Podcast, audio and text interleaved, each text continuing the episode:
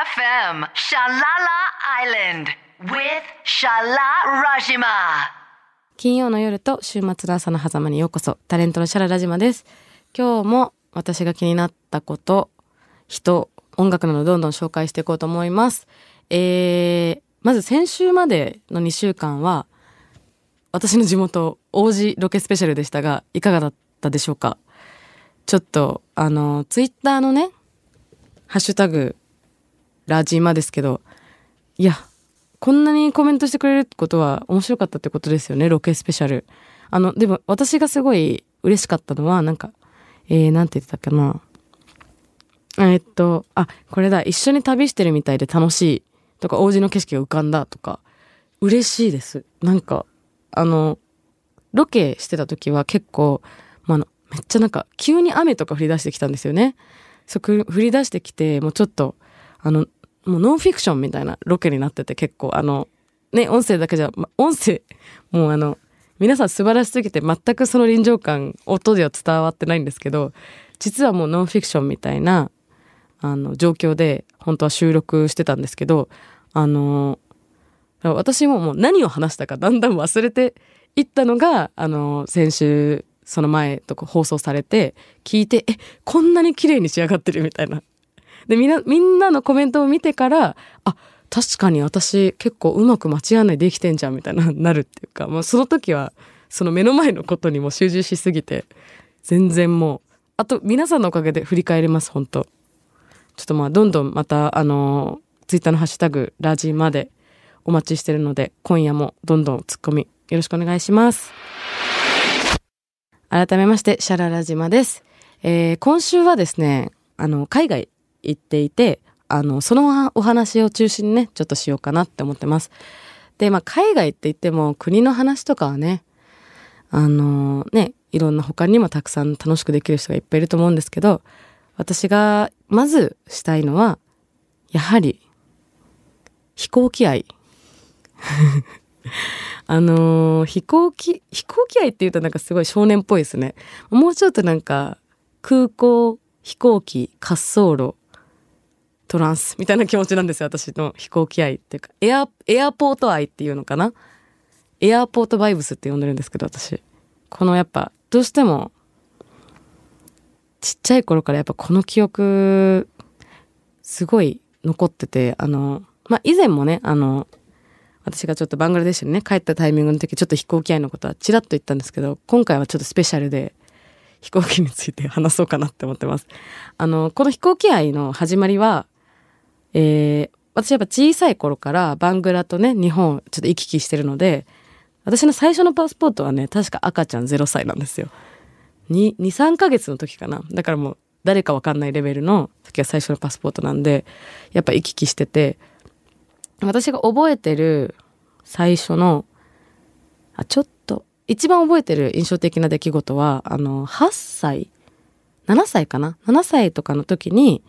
あの、私がバングラデシュにまだいて、で、母がもう、あの、日本で働き始めてて、で、夏休みに母に会いに行くっていう会があったんですよ。で、その時に、母がどうしても迎えに来れなくて、あの、バングラデシュの方で、あの、誰か知ってる人と一緒に同乗していくっていうのがあったんですけど、バングラデシュのダッカからバンコクの空港で乗り換えて、成田に着くんですけど、あの、バンコクから成田行き乗ろうと思ったら、あの、チケット見たら違う便だったんですよ。そこからが。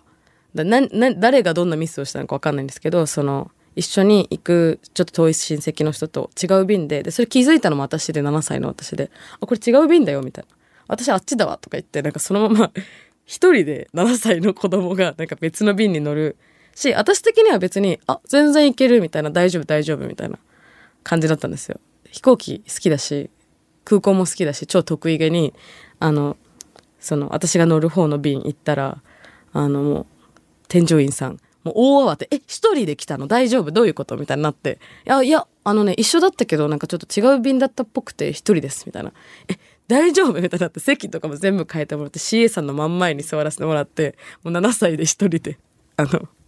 バンコクから成田に着いて成田に着いたらもう母がいるので大丈夫なんですけどもお母さんも多分後でそれをメールとかで聞いても大慌てで大丈夫みたいになって、え、全然大丈夫だけど何？みたいな。私的には結構勲章だし、いや、当たり前にそれぐらいできるし、みたいなのが多分最初の私の飛行機の記憶なんですよ。だ結構なんだろうな、すごい慣れ親しんだ場所っていうか、でもやっぱ何よりも、その、あの、一番好きな時が、あの、特に夜の滑走路かな。あの、離陸する瞬間。離陸だよね。着陸、離陸だね。離陸する瞬間がすごい好きで、で、すごいあの、あの、めっちゃスピード速いじゃないですか。あの時がね、飛行機って一番危ないんですよね。らし、らしくて、確かこう、離陸してしばらく安定するまでがやっぱ一番危ないタイミングなんですけど、そこが一番好きで、そういう時にやっぱこう疾走感のあるトランスを聞いてくっていうのが、まあ、おすすめですね。で、まあさ、ここ最近では、大人になってからは、あの、なんだろうな、こう、昼間やっぱどの時間帯に乗るかで見える景色が全然違うんですけど、やっぱ昼間乗るときは、例えば大陸を渡るときは、やっぱ下を見ると地図がわかるんですよ。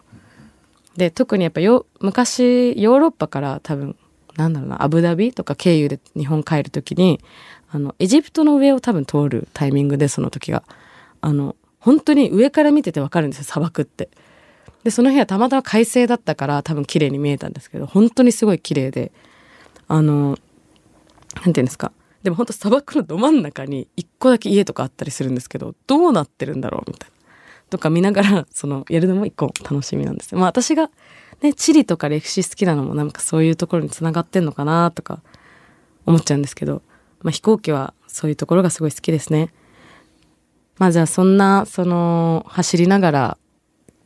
離陸の瞬間におすすめの一曲、プロディジーのクライマタイズ。いやー、あのー今自分でも聞いて、壮大すぎて笑っちゃいました。ちょっと。恥ずかしいですね。これ、結構めっちゃ自分の世界に入るときに、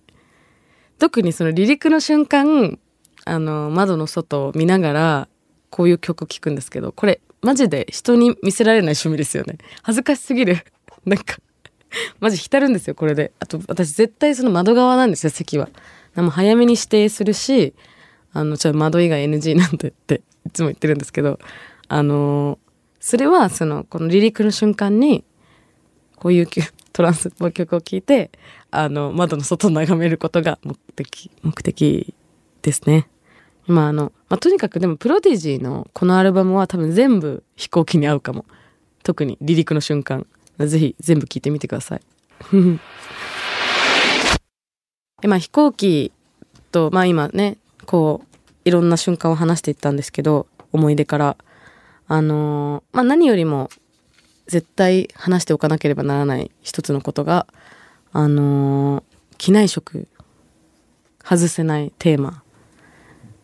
まあ私はとにかく、その、機内食が本当に好きで、もともとたどると、まずお弁当関連すべて好きなんですけど、駅弁なり、楽屋のお弁当なり、もう全部好きなんですよ。何が出てくるかわからないワクワク感。これが弁当に、世界中のお弁当に共通するワクワク感なんですけど、それが多分すごい好きっぽくて。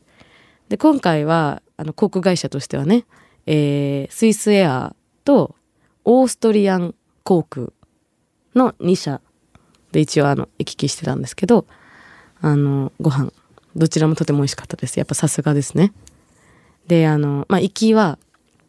やっぱ日本初なので、ちょっとジャパニーズチョイスもありで、あの、なんて言ってたっけな、ベジタリアンのやつか、ビーフ丼。まあ、牛丼ですね。ビーフ丼とは言われてないわ。なんて言ったんだ言ってたんだろう。ビーフ丼ってやばいですね。今自分で言って笑っちゃった。ビーフ丼か、じゃあベジタリアンチョイスって言われて、ビーフ丼でって言ったら、まあ牛丼だったんですけど、すっごい美味しかったです。牛丼と、何かなあと、なんかマカロニのポテトサラダっぽいのと、がついてきたかな。うん。あと、あと、あの、以前もお話しした私が大好きな、ちょっと甘い丸いパン。あれが美味しいんですよね。あれにあのバターつけてね、それも食べました。で、えっ、と、帰りが、あの、オーストリアン航空、ウィーンから成田まで乗ったんですけど、えっと、ハンバーグとポテトラザニアみたいなご飯でした。どうすごい、オーストリアっぽいご飯だなって思ったのと、それに、あの、ついてて一番、あの、めっちゃオーストリア感あるなって思ったのが、あの、結構デザートが豪華だったんですよ。なんか、すごいバニラカスタードムースみたいなものとかついてて、すごい美味しいんですよ。で、なんかオーストリアって、その、まあ、ウィーン？自体があのザッハトルテとかすごい有名なんですけど、ケーキでチョコレートが有名なのかな？多分。ね、そうですよね。あの、有名みたいで、あの、えっと、あの、実際ウィーンは、あの、外に出れなかったんですけども、アイーダってカフェがあって、あの、すごい超可愛いピンクのカフェなんですけど、超美味しいケーキとかいっぱいあって、で、友達に前から教えてもらってたんですけど、ウィーン行くとアイーダってカフェがもうベローチぐらいあるよ、みたいな。あ、ちなみに私ベローチ大好きなんですけど。ちょっと待って。また脱線しちゃった？大丈夫？この話して。そう、あの、あるよって聞いてて、で、そのアイーダっていうところが、その、ベローチみたいな簡易的な感じかなって思ったら、空港にもなんかブースがあったんですよ。そしたらもう、すごい結構、マカ、マカロン、マカロンから、ミルフィーユから、なんかもう、ザッハトルテからもう何でもケーキある感じで、え、これが国家規模であるってすげえな、ウィーンって結構思いましたね。えまあ、だからそれに裏打ちされたデザートの美味しさでした。なんか隣の人が、あのーなんだっけな、えっと、あの、私が多分寝たり起きたりしてて、一回なんか起きた時に見たら、なんかすごいなんか美味しそうなチョコのケーキ食べてて、え、これって配られてるやつどっちみたいな。聞けなかった、恥ずかしくて、食い意地張ってるなって思われるから恥ずかしくていつも聞けなかったんですけど、なんかケーキ頼んでて、え、ケーキ頼めんの？みたいな。思いながらそのまま寝たんですけど、ちょっとなんかそのご飯が途中で頼めるか知りたいですよね、航空会社、飛行機。どれ、どこまで限度があるのかとか知りたい。恥ずかしくてなんか、あの私頑張って白ワインを途中で頼むぐらいしかできなくて。皆さんもどうですか？あの、飛行機結構食い意地張っちゃいません？ずっときゅずっと食い意地張っちゃうんですよね、私。なんか何してもお腹空いちゃうっていうか。でもその飛行機の中で、飛行機の中の過ごし方というか、まあやっぱこう14時間ぐらいのフライトだったんですごい長くて、今までもそんなに乗ったことないな。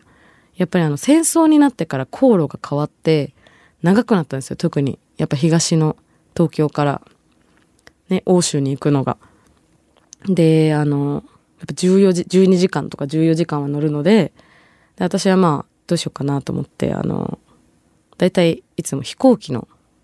中で映画見るのが結局一番集中しちゃうんですよね。あれ何なんでしょうね。で、あの、私もその、あの、映画を2本ぐらい見て、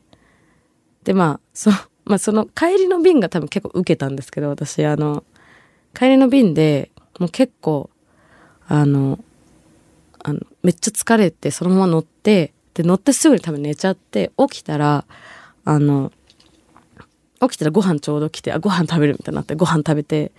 で、なんか、ご飯食べた後なんか寝れなくなっちゃって映画見て、でもその時点で私すごい飛行機に乗ったらやっぱ乾燥でいつも鼻水めっちゃ出ちゃうんですよ。あの、アレルギーで。で、すごいなんかくしゃみとかもすごいしてたんですけど、映画見始めたら映画が良すぎてめっちゃ号泣してたんですけど、で号泣しながら鼻水も出してるし、なんかすごい、多分隣の人からしてみたら、この、この子めちゃくちゃ感受性強すぎないみたいな感じで、すごい映画見ながらめっちゃ号泣しながら、で、終わった後もなんかこう、意外と寝れなくて、なんかちょっと窓、あの、その時は一応全部窓閉めて、なんか寝るムードの感じだったけどみんなまだ昼間だから作業してるみたいな。空気感の中ちょっと窓開けてみたりして。でそしたらなんか窓にあの、ね、上空って凍るじゃないですか。すごい綺麗な雪の結晶？あの窓のね水滴でなってて綺麗と思って。それ写真とか撮ったりして私カメラで。多分横の二人あの横二人ぐらいいたんですか？3, 3席のやつで。この子大丈夫そうみたいななんか。感情の起伏激しすぎるでしょみたいな。その後それもなんか閉めて今度音楽聴くとめっちゃ音楽乗りながらこのなんか寝ちゃってるしもう多分本当に隣の人にとっては意味わかんない人だと思います。なんかなんとなく隣の人ってほら話すかどうかなんかわかんないラインじゃないですか。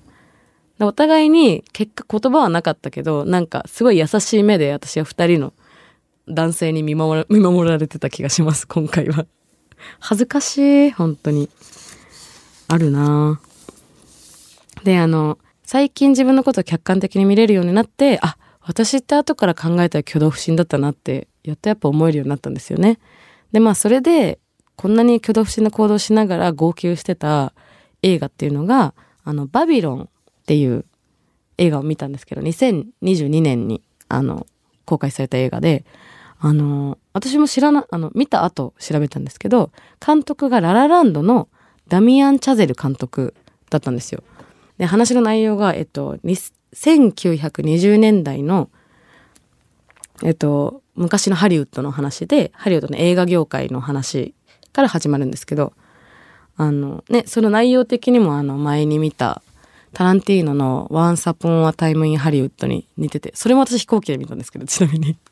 なんかすごい似ててかなって思ったらそのララランドの人で見たらすごい良くて泣いちゃって。多分ダミアン・チャゼル監督ここまでヒット作出してきて本当にやりたかったことをお金をかけてやったんだなっていう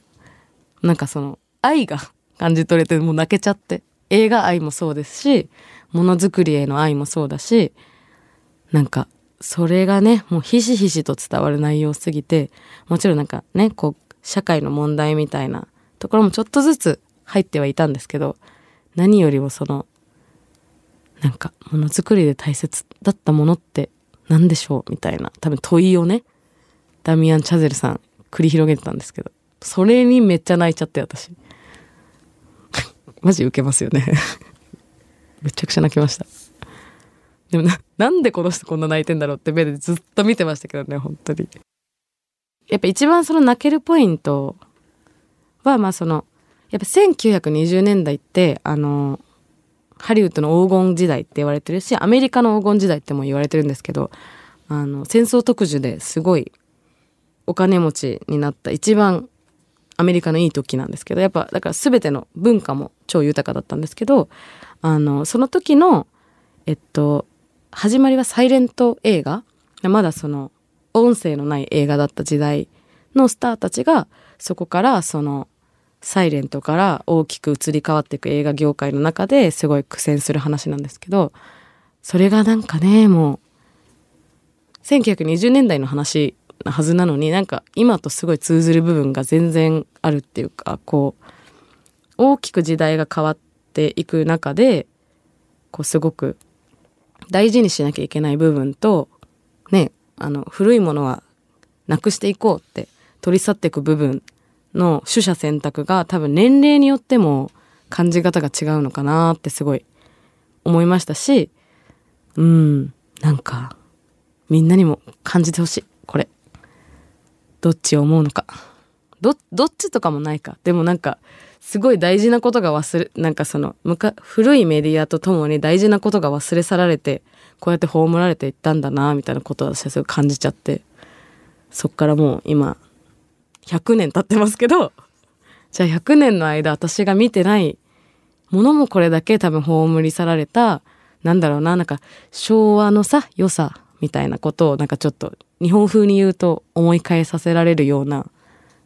洋風の昭和の話みたいな気持ちになりましたね結構。いやあと何よりももうこれあの後で検索して分かったから監督があのダミアン・チャイズ監督ってあの「セッション」っていう映画作ってるじゃないですか。でセッションも私見たんですけどもう苦しすぎて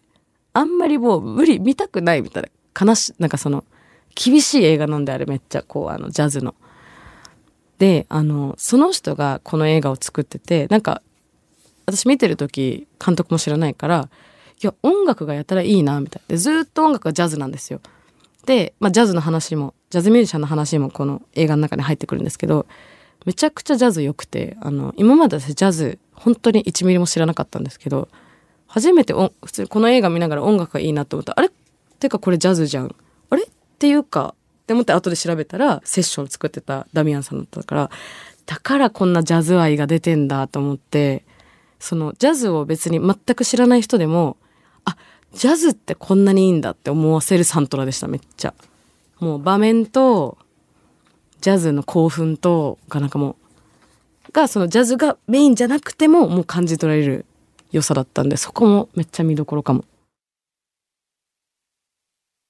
えっと、後ろであのバビロンのサントラから「ブードゥーママ」っていう曲がかかってるんですけど本当になんかジャズって物語の背景にすごい合うんですね。まあ、昔から多分当たり前のことかもしれないけど初めてなんか感じました。この映画の中でも実際のあの撮影の音を隣でオーケストラとかジャズが弾くんですけど実際そういうね映画の撮影地があったんですけどそれがよくわかるなんか内容だったし音だったしやっぱすごいなって思いました。初めてのジャズの扉開いちゃってるかもしれません。おしゃれすぎる。ベイ FM シャララ島いかがでしたでしょうか？今回海外スペシャルでしたけど海外スペシャルとか言ってちょっと待って。飛行機の話と映画の話しかしてないもしかして。マジでウケる。やっぱ話し始めてみるとねなんかねすぐもう私脱線しちゃうんですけどあの番組の感想などは「ハッシュタグラジーマ」までお待ちしてるのでツッコミも感想もお待ちしてるのでどんどんお送りくださいメールアドレスの方がシャラ at bayfm.co.jp で shara at bayfm.co.jp になりますので、そちらもメールもお待ちしてるので、メールって結構ね、本当に嬉しいんですよ。で、あのーラジオの情報などは私の SNS、Twitter や Instagram でも、あの発信してるので、私の SNS がララジマ LALAZIMA アンダーバーで見つかるので、ぜひ皆さんフォローお願いします。最後になっちゃったけど、今日のこれだけは言わせて。飛行機は、本当にお腹がすく。以上、シャララ島でした。また来週 Bay FM, Shalala Island with Shala Rajima.